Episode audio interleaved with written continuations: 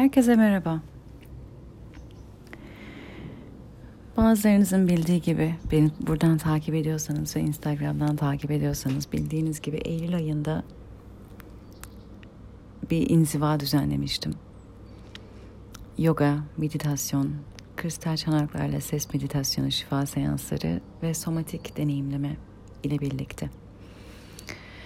Orada somatik deneyimleme kısmında sinir sistemimizin nasıl çalıştığı ile ilgili bilgilendirmeler yapıyorum. Kendi aramızda pratikler yapıyoruz. Kendi bedenimizde travmanın nasıl şekilde yerleştiğini, iz düşümlerinin ne olduğunu görüyoruz, anlıyoruz, araştırıyoruz ve bunları çözümleyecek pratikler yapıyoruz. Bunları anlatırken tabii ki kendi hayatımdan bazı şeyler aklıma geldi. Orada bahsediyordum ki bazılarımız vardır mesela. Çok hassastır. Kokuya, sese, görüntüye. Şimdi normalde günlük hayatta bizi tedirgin eden bir şey olduğunda veya tedirgin olmamız gerektiğini düşündüğümüz bir an olduğunda ister istemez bütün duyu organlarımız aktive olur. Hepsinde bir uyanma olur ve hepsi çok keskin olur ve çok keskin çalışırlar. Çünkü bir tehdit var mı? Korku için bir neden var mı? Bunu araştırıyorlardır. O yüzden her sese hassas, her görüntüye hassas, her harekete hassas, her kokuya hassas olur. Hani vardır ya köpekler böyle bir şey duyduklarında kulakları dikilir ve inanılmaz dikkatli olurlar ve böyle pür dikkat dururlar. Hareket etmeden dururlar. Tamamen böyle duyu organlarının o uyaranları toplamasını beklerler. Veya burunlarıyla küçük küçük koklarlar böyle ama hareket etmezler pek. İşte biz de aynen öyle oluyoruz aslında. Bedenimiz oraya geliyor bir şey oluyor diye düşündüğümüzde ve onun tam olarak ne olduğunu anlamadığımız anlarda pür dikkat kesiliyoruz ve bütün duyu organlarımız çok keskin bir şekilde etraftaki uyaranları anlamaya çalışıyor, toplamaya çalışıyor ki oradan algılarımızla topladıklarımızda ne olduğunu anlamlandırabilelim. İşte bunu anlatıyordum. Günlük hayatta her anımızı bu şekilde geçirmek çok zor ama eğer bir şekilde bünyemiz bir rahatsızlık, bir tehdit olabileceği inancı varsayımında ise bu şekilde duyu organlarımız pür dikkat kesiliyor, çok hassaslaşıyor ve her şeyi görebilir, duyabilir, e, koklayabilir hale geliyoruz. Ve bunu anlatırken aklıma kendi hayatımdan bazı tanıdıklarım geldi. Kokuya çok hassaslar, sese çok hassaslar, görüntüye çok hassaslar ve bildim bileli öyleler. Kendilerini de sorduklarımda evet kendilerini bildim bileli öyle olduklarını söylediler. Hatta çocukluktan itibaren. Bu dikkatimi çekti. Çünkü biz buna normalde tehdit altında olduğumuz anlarda böyle olduğumuzdan bahsediyordum. Bünye sinir sistemi bu şekilde çalışıyor. Bu insanlar ise çok daha yüksek bir hassasiyet gösteriyorlar başka insanlara nazaran. Başka insanların duymadığı ince sesleri duyup almadığı kokuları alıyorlar. Ve bu iki kişiye de sordum. Çünkü doğduklarından beri böyle olduklarını söylüyorlar. Doğumlarını sordum. Ve ikisinden de aldığım cevap çok travmatik doğumlar yaşamışlar. Kendileri doğarken gerçekten e, işte kordon boynuna dolanma, neredeyse orada ölümden dönme, mosmor doğma, o şekilde kordon boynuna dolandıktan sonra mosmor e, bir kafayla aslında doğma falan filan. Ve bu iki bebek de doğduklarından sonra çok uzun süre rahatsızlıklarla geçirmişler. Biri kolitli doğmuş, Ee, ve hep gazı varmış. Sürekli ağlıyormuş. Hiç doğru düzgün rahat edemiyormuş. Uyuyamıyormuş. Bir başka bebeğinde e, boyun problemleri varmış. Doğarken olan komplikasyonlardan dolayı. Ve o da hep acı içindeymiş. 6 ay sonra anlaşılmış falan filan. Ve bu iki bebek de sürekli acı içinde hayatlarını bu dünyaya girişte zaten travmayla doğuyorlar ve ilk aylarını da acı içinde geçiriyorlar ve bitmeyen ve geçmeyen bir acı. Bunları konuşunca bir anda her şey çok yerine oturdu benim için. Bu kişilerin bünyeleri bu dünyaya gelirken bu dünyanın travmalı bir yer olduğunu hissederek geliyorlar ve hayatlarının ilk ayları, belki ilk senesi düzenli, bitmeyen acı ve ağrı içinde geçiyor. Bir bebek için öyle bir acı ve ağrı ve bitmiyor ve geçirilmiyor. Ona kendisine gelen mesaj bu ağrı düzenli, bu acı düzenli. İleriki yaşlarında da o acıyı hissetmekten veya o ağrıyı hissetmekten büyük bir korku duyuyorlar aslında. Beden sürekli tekrar olur mu, ne zaman gelir? Çünkü bunu çok bilinçsiz yaşadılar farkında olmadan. Kimse farkında olamadı belki de veya farkında olsa da bir şey yapamadı. O sırada yapamadı. Ve bir şekilde ne kadar olay geçmiş olsa bile olayın izi bedende kalmış oluyor. O olaydan kaynaklanan inanç, o olaydan kaynaklanan iz düşümü bedende kalıyor. Bedende kaldığı için de kişinin gerçekliğinde kalıyor. Yani bu ne kadar geçmiş bir zamanda olmuş olsa bile geçmiş zamanda olan olayın izi bedende kalıyor. O yüzden somatikte zaten travma bedende deriz. Evet o bir olay dolayısıyla oldu. Ama olay geçti. Eğer olayda kalsaydı travma o zaman olay geçtikten sonra kişinin o travmayı bedeninde taşımıyor olmasını beklerdik. Ama travma geçip gittikten sonra bile kişi onun izlerini taşıyor. Demek ki travma bedende taşınıyor. Ve doğumda böyle bir travmayla doğan bebekler, arkasından da geçmeyen ağrı ve acılarla ilk aylarını geçirenlerin bedenlerinde yoğun bir travma izi kalıyor. Ve hayata algılayış ve anlamlandırma bu en temelden hayatı yaşadıkları yerden oluyor. Ve dolayısıyla duyu organları her an tekrar bunun olabileceği ihtimaline karşı sürekli tetikte, sürekli keskin ve sürekli dışarıyı anlamaya ve algılamaya çalışıyor. Şimdi bu insanlarda bir diğer gördüğümüz şey yine işte bunları anlatıyordum. Eğer dışarısının tehdit olduğunu düşünürsek kendimizin o tehdit algısından kurtulabilmemiz için sürekli dış dünyayı kontrol etme isteği ve ihtiyacı içinde oluruz. Çünkü her an bir tehdit gelebileceğini düşünüyoruz. Her an bir acı ve ağrı gelebileceğini düşünüyoruz. Her an bir kötü bir şey yaşayabileceğimizi düşünüyoruz. Ve bunu yaşamamayı nasıl sağlayabiliriz diye beden sürekli kendini koruma çabasında oluyor. Sürekli etrafı bu şekilde duyu organlarıyla algılamaya çalışan bir insanın ne kadar bünyesinin ve sinir sisteminin yorulduğunu tahmin edebilirsiniz. O yorgunluğu nasıl bırakacak? Nasıl biraz dinlenecek? Ancak ve ancak kendine o güvenli alanı yaratırsa. Bu da nasıl olacak? Asıl olabilmesi içeriği dönüştürmek, bu algıyı dönüştürmek bu iz düşümünü bedenden bırakabilmek. Ama çoğumuz bunun böyle olduğunun bile farkında olmuyoruz. Farkındalık olmadan yaşamak mümkün çünkü. Ve o zaman da ne yapıyoruz? İç dünyamızdaki algımızı, anlamlandırmamızı değiştirmek yerine öyle yaşamamak adına dış dünyamızı değiştirmek istiyoruz. Dış dünyayı kontrol edebilmek istiyoruz ki bu şekilde algılayabileceğimiz, tehdit olarak algılayabileceğimiz bir şey olmasın dünyamızda, etrafımızda. Ki biz kendimizi korku içinde bulmayalım. O zaman ne oluyor? Sadece bu insanlarda değil tabi.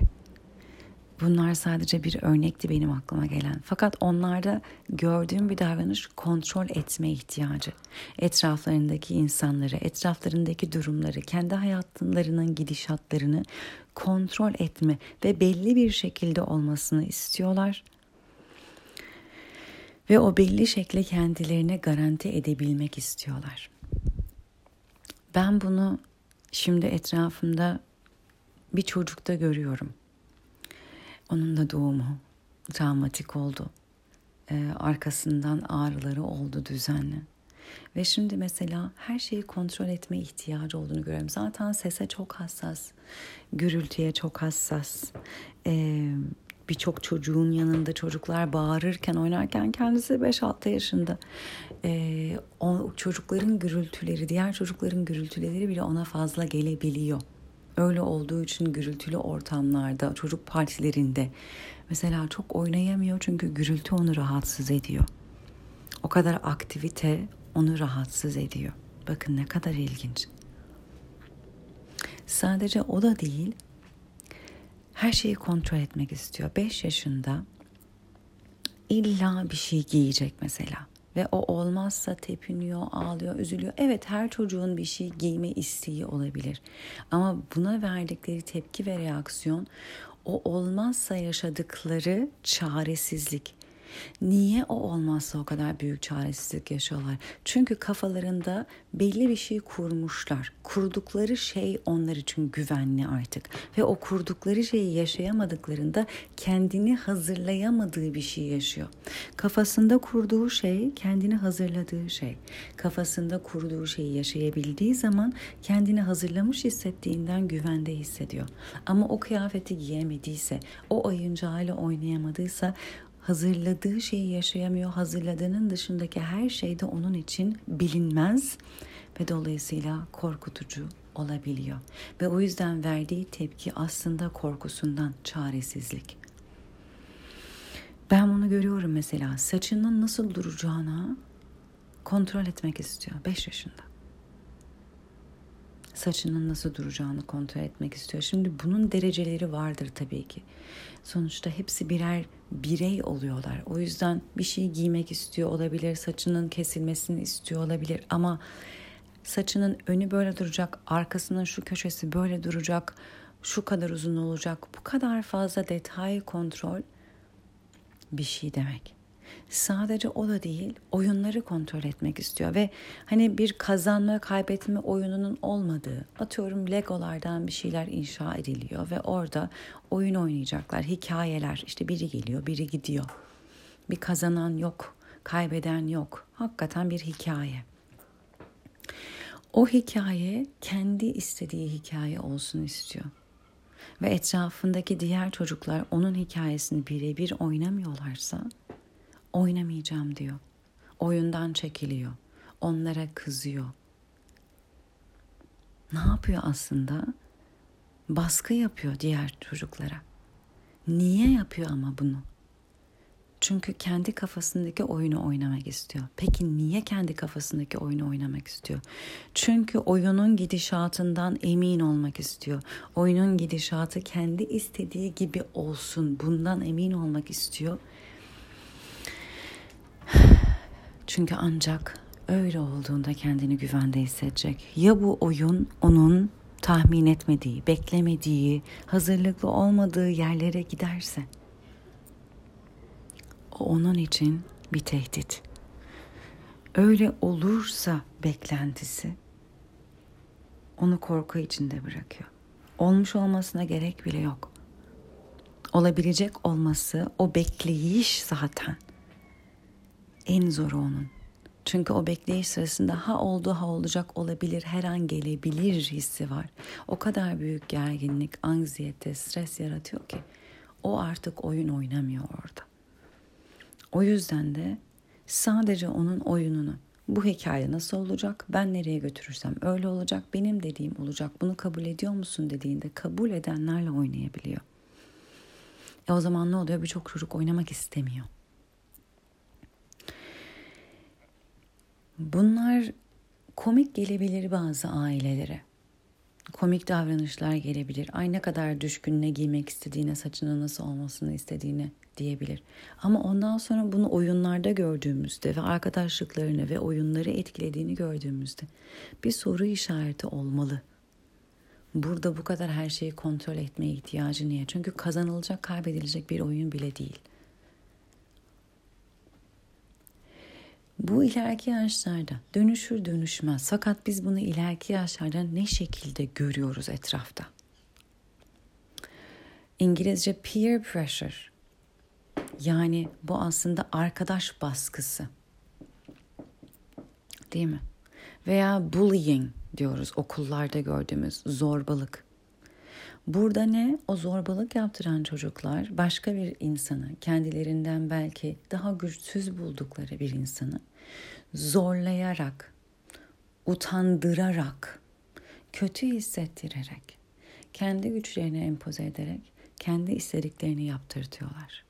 Etrafı kontrol etme bakın. Aslında bunların hepsinde etrafı kontrol etme isteği ve ihtiyacı var. Kendini güçlü pozisyonda hissedebilmek için etrafı kontrol etme. Peki niye kendini güçlü hissetme ihtiyacı var bir insanın? Aslında çünkü gücün kendinde olmadığı zamanlarda tehdit altında olabileceğini hissettiğinden çok büyük bir çaresizlik yaşıyor güçsüz olursam düşüncesinde. Güçsüz olursam yerinde bazı insanlar kendilerini güçlendirmeyi seçerken bazı insanlar etrafındakileri güçsüzleştirmeyi seçebiliyorlar. Çünkü etrafım ne kadar güçsüz olursa ben ne kadar sözümü geçirirsem o kadar etrafı kontrol edebilirim. Aynı şekilde arkadaş baskısı. Arkadaş baskısı da kontrol etme ihtiyacından. Tabii ki bir sürü başka faktör var burada rol oynayan. Tek bir faktör değil kişiye bunları yaptıran birçok başka faktörlerin de birlikte gelmesi. Fakat evet arkadaş baskısı, etraf baskısı niye? Belli bir şekilde olmaya zorlama. Bu bir davet değil çünkü. Davete evet dersin, hayır dersin. Ve davet olduğunda okey bununla ilgili kötü hissettirilmezsin, bununla ilgili suçlu hissettirilmezsin. Yani hani davet ettim, geldin, gelmedin sen bilirsin. Baskı nedir? Yapmadığın takdirde, uymadığın takdirde, e, katılmadığın takdirde seni bununla ilgili kötü hissettirmek, belki suçlu hissettirmek, belki utandırmak. Baskı bu. Bir şekilde seni zorlayarak davet etti olmadı o zaman zorlayacak. Kötü hissettirecek. Belki senin hakkında kötü konuşacak. Seni kötüleyecek. E, elindeki tüm kozları kullanacak. Seni baskılayarak istediğini yaptırtmak için ki sen de onun istediği şekilde davran. Onun istediği şekilde ol. Herkes bu şekilde tek bir şekilde tek bir davranış şeklinde olsun, davransın, katılsın. Şimdi okullarda bunlar çok ciddi konular. Çünkü özellikle gelişim yaşlarında çocukların topluluk içinde kendilerini e, değişik nedenlerden güçsüz hissettiği, çaresiz hissettiği olabiliyor. Ve aslında bu nedir? Çoğu zaman bunu yapan insanlar, bunu yapan çocuklar, gençler hayatlarının başka alanlarında güçsüz hisseden insanlar oluyor. Ya ailelerinin yanında, evlerinde, ebeveynlerinin yanında güçsüz, çaresiz hissediyorlar ve bir yerde güçlü hissetme ihtiyacı duyuyorlar. Ya bulundukları ortamın içinde güçsüz, çaresiz hissediyorlar ve bir şekilde korku içinde yaşıyorlar. Bu güçsüz ve çaresizlik hisleri her an onlara zarar gelebilecek hissiyatı uyandırıyor. Çok hassas yapıyor onları o durumun içinde. Çok kırılgan yapıyor ve her an zarar görebilecekleri ortamların içinde yaşıyorlar. Sinir sisteminin bunu kaldırması çok zor bu düzenli ve devamlı olduğunda. O zaman kendilerini bir yerde güçlü ve güvende hissetme ihtiyaçları olduğundan o güveni sağlayabilmek için kendi güçlerini empoze ediyorlar. Ne yapıyorlar? Bunu başkalarını, ortamı kontrol ederek kendilerine sağlamaya çalışıyorlar. Dediğim gibi tabii ki tek bir nedenden değil ama bu çok önemli bir parçası. Bu şekilde büyüyen o gençler sonra yetişkin oluyor. Ve tahmin edersiniz ki bu davranış aynı şekilde devam ediyor. Bu nedir o zaman? Kendi etrafındakileri kontrol etmek isteyen insanlar. Değil mi? Kendi güçlerini koruyabilmek için, kendi güçlerine inanabilmek için, kendi güçlerini sağlayabilmek için kendilerini güvende hissetme ihtiyacından güçlü olma arzusu oluyor. Güçlü olabilmek, güçlü hissedebilmek için etrafının üzerinde hakimiyeti olması gerektiğini hissediyor. Söz hakkı olması gerektiğine inanıyor. Etrafı bir şekilde kendisi için tehdit olmaktan çıkarması gerekiyor. Bu da nedir? Kendi kafasında olduğu gibi etrafın olmasını istemek. Aynı o çocuğun oyun oynarken o oyuncakların hikayelerini kendi kafasında kurduğu gibi oynanmasını istemesi gibi etrafındakilerin kendi kafasında kurduğu gibi davranmasını, kendi kafasında kurduğu gibi olmalarını istiyor. Çünkü öyle olmadığı takdirde ne olacağını bilmediği yerde onu kontrol edemeyecek kontrol edemediği yerde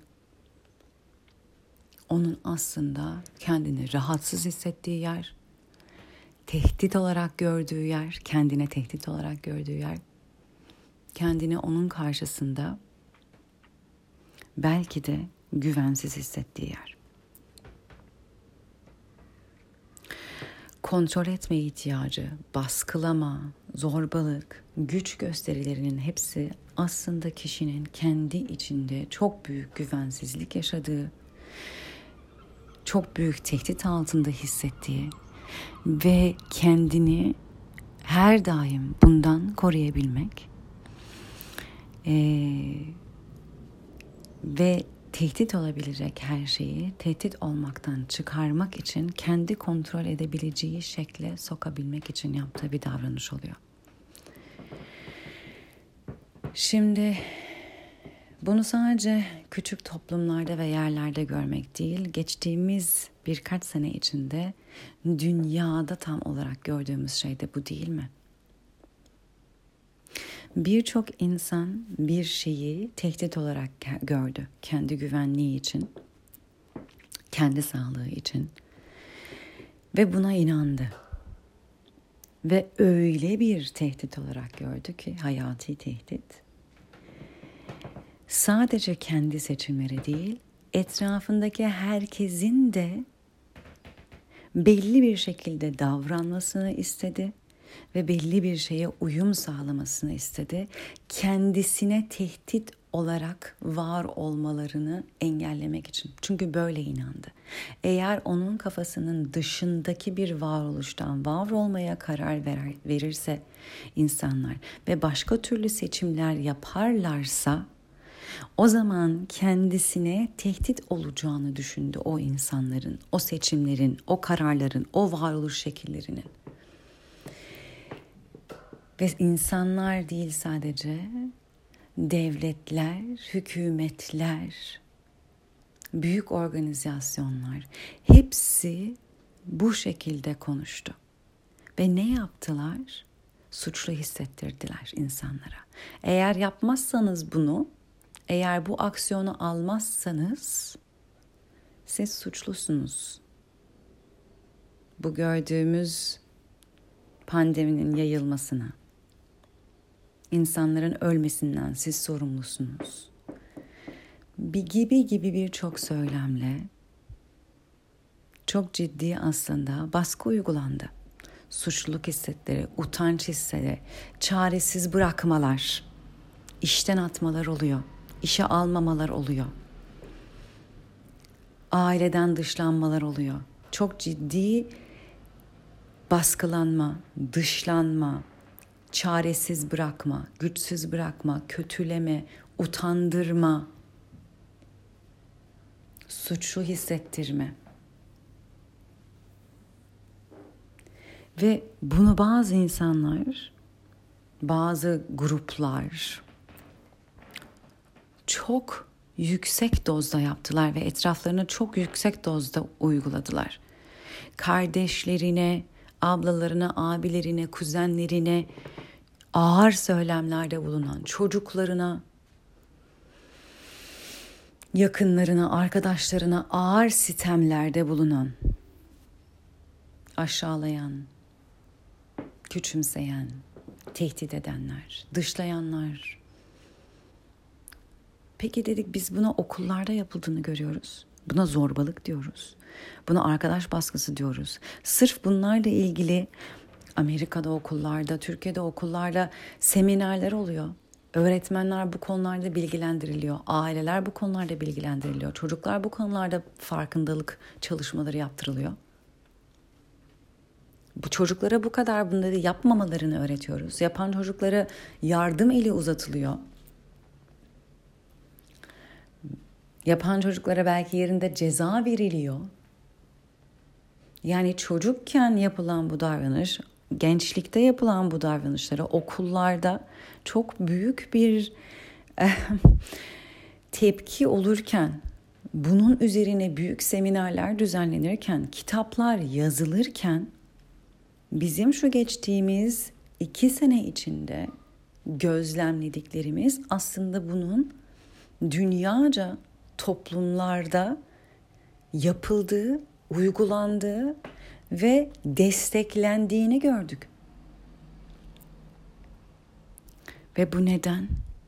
İşte kendi içinde sürekli korkudan var olan, sürekli etrafında tehdit olduğu varsayımıyla yaşayan, bunu hiç kapatamayan, algısı hep buradan var olan, o yüzden de kendi içinde bu iz düşümünü değiştiremediği için algısı buradan şekillenmiş ve herkesi ve her şeyi kendine tehdit olarak görmeye meyilli insanların böyle bir durum olduğunda bir anda hakikaten herkesin ve her şeyin kendisine tehdit olduğuna inandığı yerden herkesi belli bir şekilde varoluşa zorlama ihtiyacı, belli seçimler yapmaya zorlama ihtiyacı ve bunu yapmak için her yolu kullanmayı kendine e, uygun gören, utandırma mı, suçlu hissetme mi, kötü hissettirme mi, manipülasyon mu, cezalandırma mı, dışlama mı, aşağılama mı,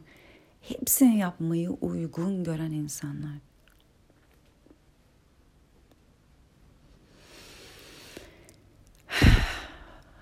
Nasıl bir şeyin içinden geçtiğimizin farkında mısınız? Bunu yapan kişi de olmuş olabilirsiniz. Bunun yapıldığı kişi de olmuş olabilirsiniz. Buna şahit olmuş olan kişi de olmuş olabilirsiniz. Bazılarımız bunu yapan oldu. Bazılarımız bunun yapıldığı kişi oldu. Bazılarımız belki kendi kararını verdi. Kimse de bir şey söylemedi çünkü dedi ki herkes kendi kararını vermeli bu konuda. Benim buna saygım var. Ama bu yapılana yine de izin verdi ve şahit oldu ve kenarda izledi.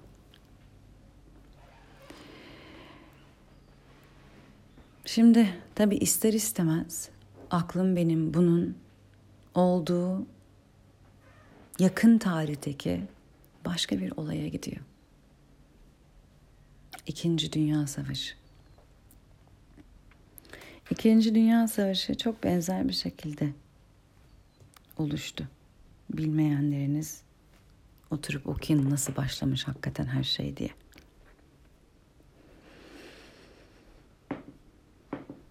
Ve orada da bir korku saldılar insanların üzerine. Hastalıklı bazı insanlar diye. Bulaşıcı hastalıklı. Bize de geçebilirler. Geçirebilirler. Bu insanları biz izole edelim. Bu insanları biz başka şekilde barındıralım veya barındırmayalım sistemde. Bu hastalığı bize de bulaştırabilirler. Gibi gibi gibi gibi gibi gibi. Birçok söylem var orada da. Yine hayati tehlike var izlenimi yarattırarak insanları bu korku duygusu içine getirerek kendi hayatlarını kurtarmak adına başkalarının varoluşları hakkında söz hakkı edinme ve bunu ne pahasına olursa uygulamaya geçirme hakkı gördüler. İnsanlar da buna katıldı.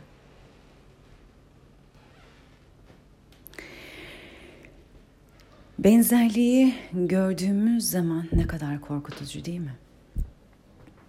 Yaşamış olduğumuz şeyin tarihe baktığımızda ne kadar büyük paralellik içeren bir şeyle benzerliği var. Dediğim gibi 2. Dünya Savaşı'nın nasıl başladığını bilmiyorsanız lütfen oturup okuyun. Orada da ilk başta bir hastalık söylemleriyle başlayan bir süreç var. Her şey bir süreç çünkü. Hiçbir şey bir günde olmuyor. Bir söylemle olmuyor. Bir sürecin üstünde eklene eklene eklene eklene oluyor.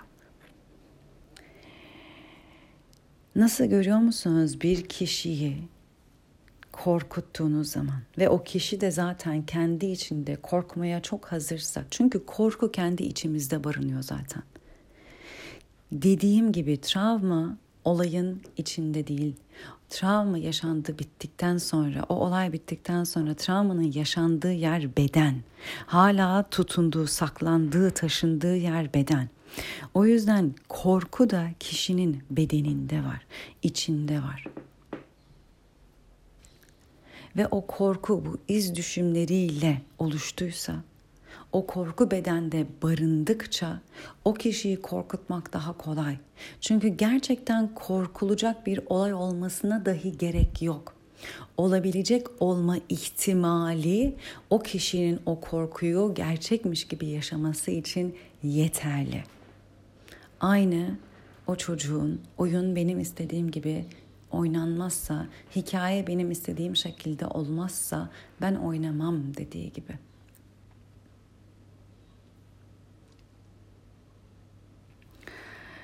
Ne olup ne olmayacağını bilmiyor. Belki kendi hikayesinden çok daha güzel bir hikaye yaratılacak orada.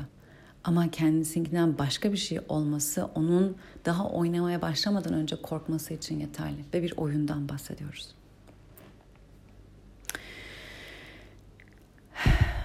Korku kişinin içinde.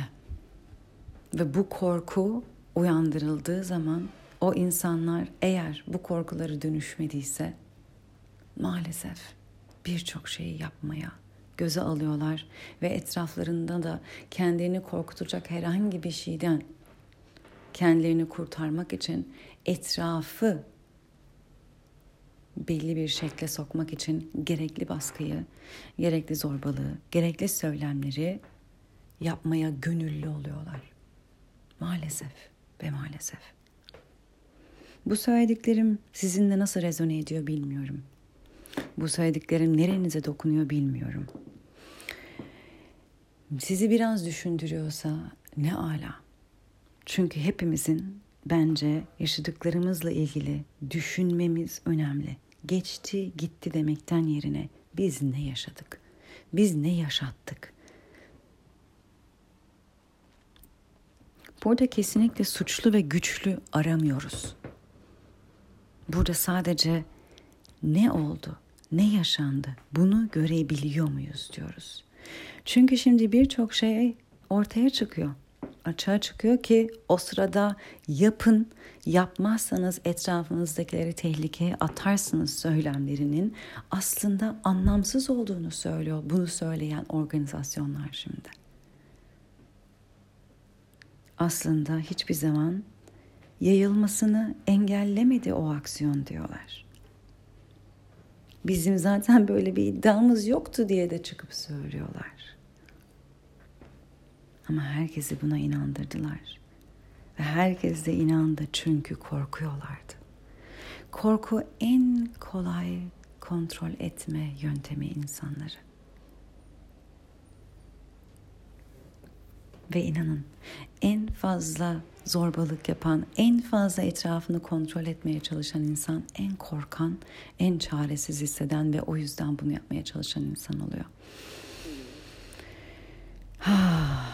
Korkuyla hareket eden insan aslında bana sorarsanız maalesef ve maalesef kendisi en korkulacak belki de kişi oluyor ama en çok sevgiye ihtiyacı olan kişi aynı zamanda en çok sevilmeye ihtiyacı olan, en çok sevgiyi tatmaya ihtiyacı olan, en çok kendi içindeki bu keyfi, neşeyi, coşkuyu, varoluşunun tamamını, gerçeğini yaşamaya ihtiyacı olan kişi oluyor. Bu geçtiğimiz süre boyunca 2020'den beri konuşuyorum bu ses kayıtlarımda. Beni yeni dinlemeye başladıysanız lütfen geri gidin 2020 kayıtlarını dinleyin. Sevgiden mi korkudan mı var olacaksınız? Nereden var olmayı seçeceksiniz diye ilk günden beri konuşuyorum. İlk günden beri. Seçim sizin ama bünyemizin taşıdığı korkuyu dönüştürmeden zihnimizle seçim yapmak çok güç. Çünkü en büyük sevgiden hareket ettiğimizi düşündüğümüz yerde bile ister istemen korkudan hareket ediyor olabiliriz eğer bedenimizdeki korkuyu dönüştürmediysek, çözümlemediysek, bırakmadıysak. Onun bizim üzerimizdeki hakimiyeti ve söz hakkı o kadar yüksek oluyor ki zihnimizle kendimiz vazgeçirebileceğimiz bir yer değil. O yüzden burada bir suçlu yok. Herkes kendi yolunda. Herkes kendi yolunun yolcusu. Ancak ve ancak daha farklı bir şey olabileceğini düşünüyorsak kendimiz için daha farklı bir yolu ve varoluşu seçebiliriz. Korkudan var olmak en çok oradan var olan kişiyi yoruyor. İnanın bana. Kolay değil bütün günü o şekilde tedirgin geçirmek. Sürekli duyu organlarının en ha, tetikte olarak hep bir şey olacak mı tedirginliğiyle sinir sisteminin rahatlayamadan günü geçirmek keyif alıyor zannederken insan birçok şeyden gerçek keyif alamıyor. Çünkü aslında keyif diye kendini aslında hep oyalıyor. Çünkü durduğu anda bütün içindeki tedirginliği hisseder o insan. Durduğu anda var olmanın hafifliğini, yaşamın coşkunusunu hissedemez. O yüzden duramaz zaten. O yüzden zaten gerçek neşe, coşku, keyif, joy, joy hissetmez o insan zevk aldığı şeyleri yapar. O zevke takılır. Zevk için de hep dışarıdan bir şeye ihtiyacı vardır. Ya yemek yiyecek, ya içki içecek, ya televizyon seyredecek, ya onu yapacak, ya bunu yapacak. Çünkü bir şekilde zevkle tatmin olmaya çalışır. Zevk alıyorum. Ama zevk için hep başka dışarıdan bir etken lazım. Aslında bu kendini oyalama. Distraction, bir şekilde kendini oyalama.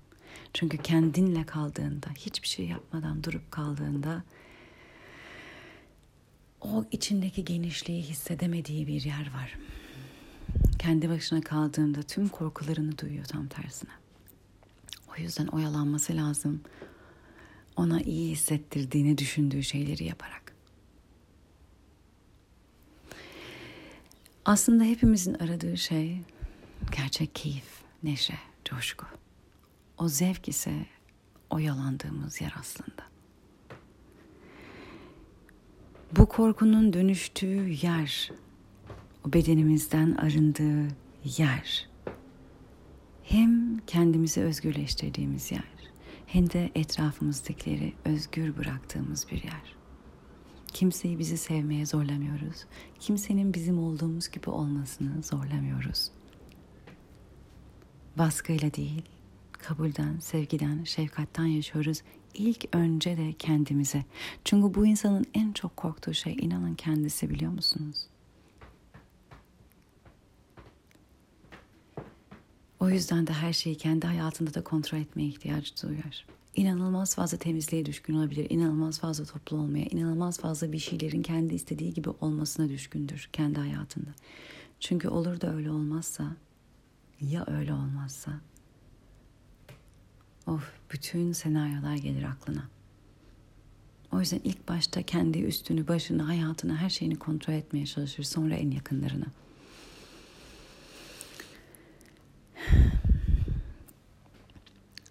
Bunları dönüştürmek mümkün. Ve ancak bunları dönüştürdüğümüz zaman gerçek anlamda derinden bir sevgiden var oluyoruz. Bu kadar korku barınırken içimizde inanın sevgiye pek yer kalmıyor. Sevgiyle korku aynı yerde barınamaz çünkü. Korkunun olduğu yerler ne kadar az seviyormuşum dedirtmesin size ama. Korku ve anksiyetenin olduğu yerlere bakıp ne kadar daha çok sevebilirim demek ki diyebiliriz. Ne kadar daha fazla sevgiye yer var varoluşumda, bedenimde, hayatımda. Bu korkuyu da bedenimden arındırdığım, bırakabildiğim yerde sevgiye daha fazla yer açılıyor diyebiliriz. Bunun için buradayız zaten. Bu yazılımları değiştirmeye. Korkunun barındığı yere sevgiyi getirmeye.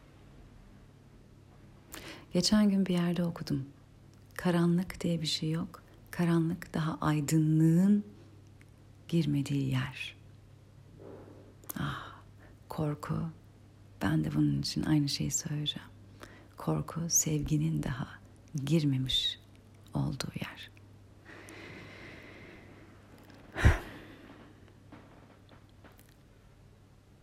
Ben birebir bu konularla ilgili çalışıyorum.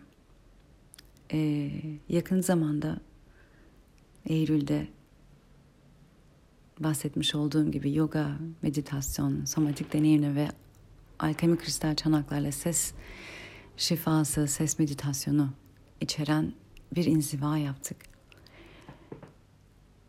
Ve e, aynı zamanda da bir de farkındalık atölyeleri yaptım. Şimdi onu da zaten kampa çevirdim ve Aralık'ta da onun kampını yapıyorum. Ve bu iki çalışmalardan da çıkan e, kişilerin çoğu benimle danışmanlık almaya başladılar. Şunu söyleyeceğim. Bir tanesi dedi ki hayatımda hiç kendime bu kadar sevgi dolu ve bu kadar şefkatli olmamıştım. Kendime bu kadar şefkatten ve sevgiden yaklaşmamıştım. İnanılmaz büyük bir rahatlık ve esneklik yaşıyorum hayatımda dedi. Hatta psikoloğa gidiyormuş. Yakın zamanda psikoloğa başlamışmış.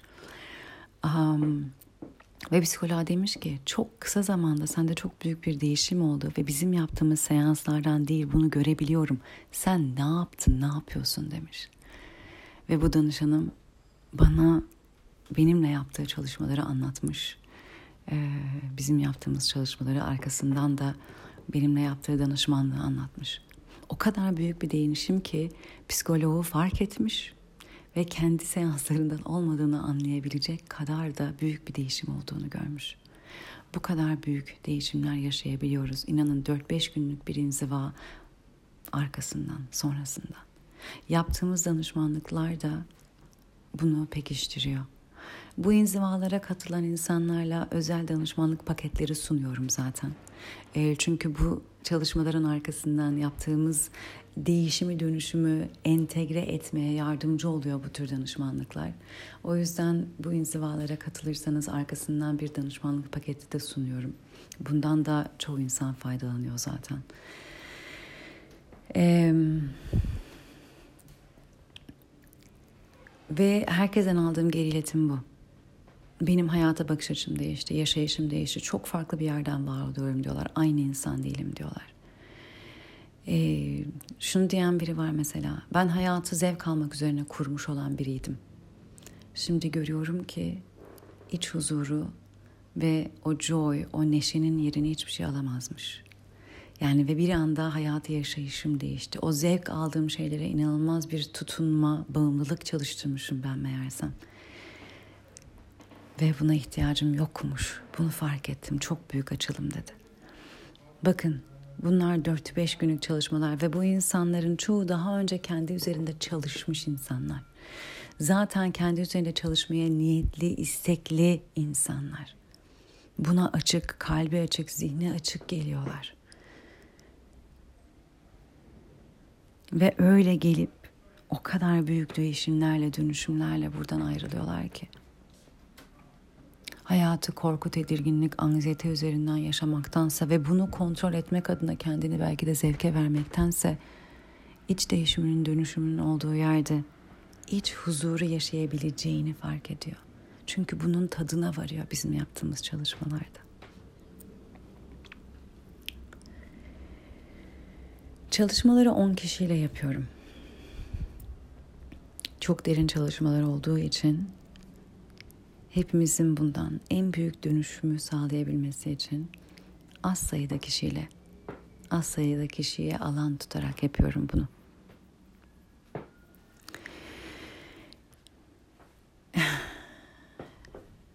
Benimle çalışan çoğu insandan da gördüğüm şey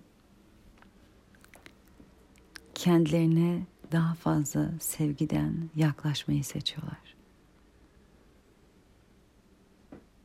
Kendilerine sevgiyle bakmayı öğreniyorlar. Bunu görmek benim için çok büyük bir mutluluk. Çünkü ben bunu kendime öğretmek durumunda kaldım. Ben bunu kendime sunabilmiş olduğum için bu yoldan geçen insanların yolculuğunu da çok iyi anlıyorum. Bir danışanım dedi ki çok zor dedi. Çok zor bu kadar farkında olmak, uyanık olmak. Ve bazen eskiye dönmek istiyorum dedi. Eski farkındalığımın olmadı. Dedim biliyorum. Ama eskiye de dönemeyeceğini de fark ediyorsun dedim. Çünkü farkındalık açıldıktan sonra zevk aldığını zannettiğin şeyleri tekrar yaparsan aynı zevki almıyorsun. Bu yolculuğun seni çok daha özgür, çok daha sevgi dolu, çok daha iç huzurun olduğu bir yere götürdüğünü biliyorsun. Ama şu an içinde geçirdiğin dönem seni direkt o huzura götürmüyor. İlk başta o huzur ve sevgi olmayan her şeyi bıraktıran bir süreç tam bir değişim dönüşüm süreci. Ve evet bu emek gerektiriyor. Kendinle kalmanı, kendini dinlemeni, emek, sabır, niyet göstermeni, inanç göstermeni bekliyor ve istiyor senden. Ve evet kolay değil. Ama dedim işte o yüzden ben buradayım. Ve bunları biliyorum çünkü ben aynı yerden geçtim. Ben böyle doğmadım. Ben böyle olmadım. Ben böyle kendimi büyüttüm ve kendi yürüdüğüm yolda kullandığım bana iyi gelmiş her şeyi şimdi sizlere sunuyorum. Bunu da sunabiliyorum ve seni anlayabiliyorum çünkü aynı yoldan geçtim ve anlattım. Yani sen bir yerde bir ışık olduğuna inanıyorsun. Ama o tünelin sonundaki ışığa ne zaman geleceğini bilmiyorsun. Ne zaman daha iyi hissedeceğini bilemiyorsun. Ne zaman daha kolay olacak bu emin olamıyorsun. O varlığını bildiğin belki an an dakika içinde belki bir saniye yaşadığın iç huzuru ne zaman daha uzun süreli yaşayacağını bilmiyorsun. Çünkü gördün öyle bir şey mevcut, mümkün. Artık farkındasın ve farkında olduktan sonra da vazgeçemiyorsun. Ama onu bir saniye, bir dakika değil de daha uzun süreli nasıl yaşayacağın, ne zaman yaşayabileceğin emin olmadığından, bu yolculuk seni nereye getiriyor bilmediğinden ve ne zaman daha uzun süreli belki de e, o coşkuyu, keyfi, neşeyi, huzuru hissedebileceğinden emin olamadığından eskiye dönmek isteyen bir tarafın var. Ama dönsen de eski sen olmadığın için o eskiyi yaptığında da aynı keyfi alamayacağını bildiğinden geriye de dönemiyorsun. İleriye yürürken de ne kadar daha yürümen gerektiğini, bu yolculuğun nasıl olduğunu, sonunda nereye varacağını da öngöremediğinden bu yolda ah diyorsun niye çıktım bu yola. Ama bir tarafından da şükrediyorsun. İyi ki bu yoldayım diye. Ve dedim ki bu yol biten bir yol değil. Kendi adıma söyleyebilirim. Şu zaman şuraya varırsın diyemem sana. Ama şunu söyleyebilirim dedim. Her günün bir öncekinden daha güzel olacak. Bu tam öyle gelmeyebilir sana içinde yaşarken. Fakat ben her sene her doğum günümde bir sene öncesine bakıyorum ve diyorum ki bu senem bir öncekinden daha güzeldi. Bu yaşım bir öncekinden daha güzeldi. 10 senedir bunu söylüyorum. 10 senedir bunu söylüyorsam inan dedim. Her senen, her yaşın bir öncekinden daha güzel olabilir. Bu yaşadıkların daha güzel anlamında değil. Bu hayatın bize yaşattığı deneyimler daha güzel anlamında değil illa. Ama benim hayatı yaşayışım, yaşayış yerim, yaşama şeklim daha güzel. Daha özgür, daha sevgiden. Ve ben bunları ona söyleyince dedi ki birebir anlattın hislerimi, hissiyatlarımı. Birebir anlattın kendimi içinde olduğum yeri. Dedim ki işte o yüzden bilebilirsin ki ben oradan geçtim. Geçtim ve biliyorum. Ve şimdi gördüğün insan karşında aynı yoldan geçerek, oradan geçerek buraya geldi. Çünkü diyor ki sen çok sevgi dolusun. Senin yanındayken başka bir enerji hissediyorum, başka bir aura hissediyorum, başka bir frekans hissediyorum. Bunu söyleyen çok. Benimle çalışıp bunu söyleyen çok. Benim enerji alanımdayken farklı hissettiğini söyleyen, o orayı, o frekansı hissettiğini söyleyen çok. İnanılmaz büyük bir geniş sevgi çemberi hissediyorum diyorlar. Bir huzur, bir sakinlik, bir dinginlik. Ve diyorum hep böyle değildim. Bu olabilecek bir şey ve benim için olabiliyorsa bu yola baş koyan bir başkası için de olabilir. Herkes de bunu olabilme, buradan yaşayabilme potansiyeli var ama herkes potansiyelini kullanmıyor. Çünkü bu emek, bu çaba, bu niyet, bu inanç gerekiyor. Ve herkes bu yola baş koymuyor bu şekilde. Ama koyan için tünelin sonunda hep ışık var. Eskiden ben çok eğitim alan bir insanım. Hala öyleyim. Her sene eğitim alırım. Eskiden eğitimlerimi e, konuya göre seçerdim. Birisi bir konu veriyor. O kişi o konunun ehliyse, uzmanıysa hemen o insandan almak isterdim. Anatominin uzmanı o, ondan alayım. Onun uzmanı bu, bundan alayım. İlk birkaç senem böyle geçtikten sonra şunu fark ettim. Aslında bir insandan eğitim alırken sadece konuyu ve içeriği öğrenmiyoruz. Nasıl önceki ses kayıtlarında taklitle öğreniyoruz dediysem aslında varoluşu öğreniyoruz. O bilgilerle var olmak nasıl onu öğreniyoruz. O insanı izleyerek. İster istemez bir tarafımız o bilgileri alırken o varoluşu da sünger gibi çekiyor. Dedim ya çocukken taklitle öğreniriz her şeyi diye. Kimse çocuklara, bebeklere yürümeyi, bak ilk başta bu adımı atarsın sonra diğerini onun önüne atarsın diye öğretmiyor. Bütün bebekler yürümeyi size bakarak öğreniyor. Nasıl öğreniyorlar zannediyorsunuz? Yürüyen insanları iki ayağın üzerinde yürüyen insanları görerek taklit ediyorlar. Hiçbir anne babanın bebeğinin yanına geçip de şimdi yürümeyi sana şöyle öğreteceğim bak bir adım atıyorsun sonra diğer dediğini görmedim ya da duymadım. Ama bebeklerin hepsi öğreniyor yürümeyi. Nasıl öğreniyorlar? Belli bir rahatsızlıkları yoksa tabii ki. Nasıl öğreniyorlar? Kendi kendilerine bakarak, sünger gibi gördüklerini içlerine alarak.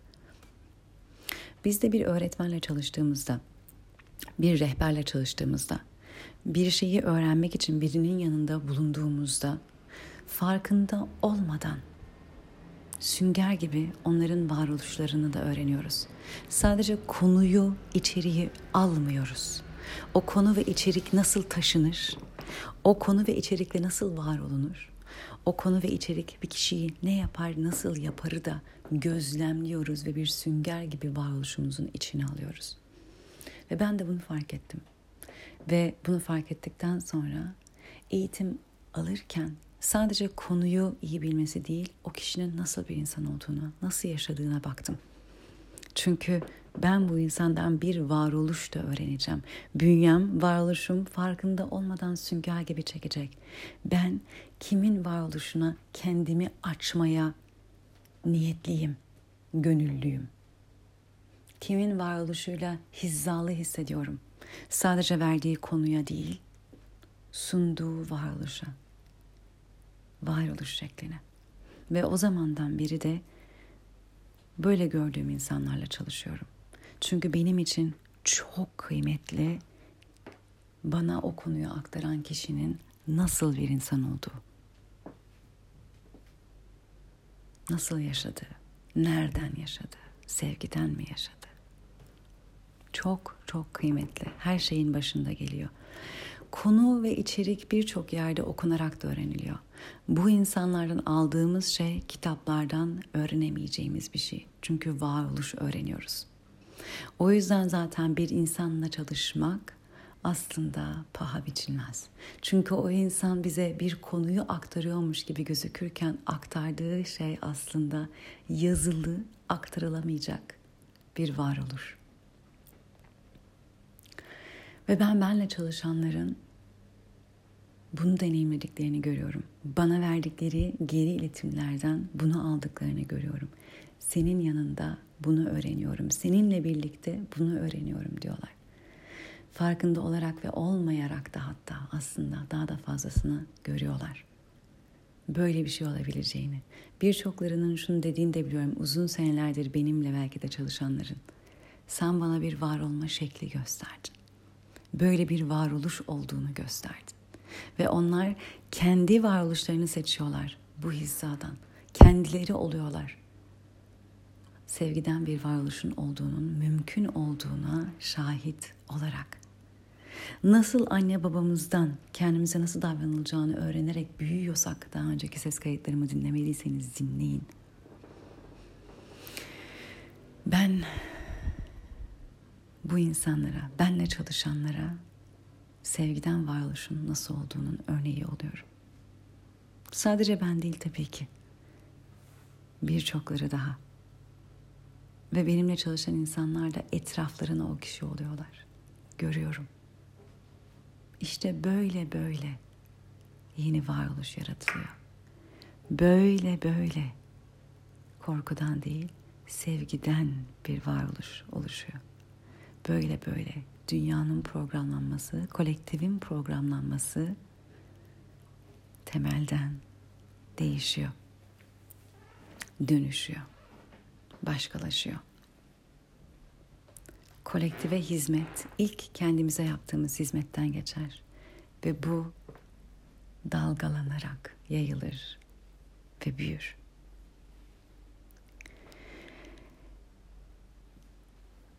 Benimle çalışmak isterseniz, danışmanlık almak isterseniz birebir danışmanlıklar veriyorum. Birebir kristal sonik terapi seansları veriyorum. Yoga dersleri veriyorum. Benimle yaptığınız yoga dersleri sadece yoga değil. Göreceksiniz adeta şifa çalışmaları. İnzivalar düzenliyorum. Ee, en yakın zamanda olanı 7-11 Aralık'ta e, kendinle sevgiden buluş farkındalık inzivası. İşte bunu atölyeler şeklinde yapmıştım Eylül'de. Geri aldığım iletim bu bir inziva olmalı. O kadar derin şeyler var ki bunu beş gün en derinlemesine bu alanın bize tutularak yapılması en güzeli olur dediler. Ben de en güzelini yapmaya karar verdim. Ee, yoga, meditasyon, farkındalık çalışmaları, egzersizler, bunun üzerine egzersizler ve kristal çanaklarla şifa seanslarıyla bir inziva düzenliyorum. Beş gün Ava'da. Ee, eğer katılmak isterseniz sedayoga.gmail.com'dan bana ulaşabilirsiniz. Buna katılanlar kendim ve sevgiden hakikaten buluşuyorum. Kendimle daha önce hiç bu kadar sevgiyle, şefkatle buluşmadım diyorlar. Ee, bundan sonraki çalışmalar Mart ayında 16-19 Mart'ta olacak. Ee, yoga ve Ayurveda ile içindeki evreni tanı bir sonraki çalışmada Mayıs'ın sonu Haziran başında olacak. O da Eylül'de Babakam'da yapmış olduğum yoga ve şifa ile ferahlığa yolculuk, e, yoga, meditasyon, somatik çalışma ve kristal çanaklarla olacak. Bunların her biri başka şekilde sizin kendinizle tanışma ve buluşma e, ve şifa yolunuzda sizi destekleyici çalışmalar. Hepsi sadece 10 kişi. Ayurveda belki 12, ama ondan bile emin değilim. Onu da tutabilirim. e, ondan daha fazla kişi almıyorum. Benimle çalışmak isterseniz sedayoga.gmail.com'dan bana ulaşabilirsiniz. Kendinize yaptığınız yatırım en büyük yatırım ve en büyük geri dönüşü olan yatırım. Bu tür çalışmalar e, ne kadar büyük bir yatırım Ancak içine girdikten sonra fark edebiliyor insan. Benimle çalışmaya gelen birçok insan bu kadar büyük değişim beklemiyordum, bu kadar büyük dönüşüm beklemiyordum diyorlar.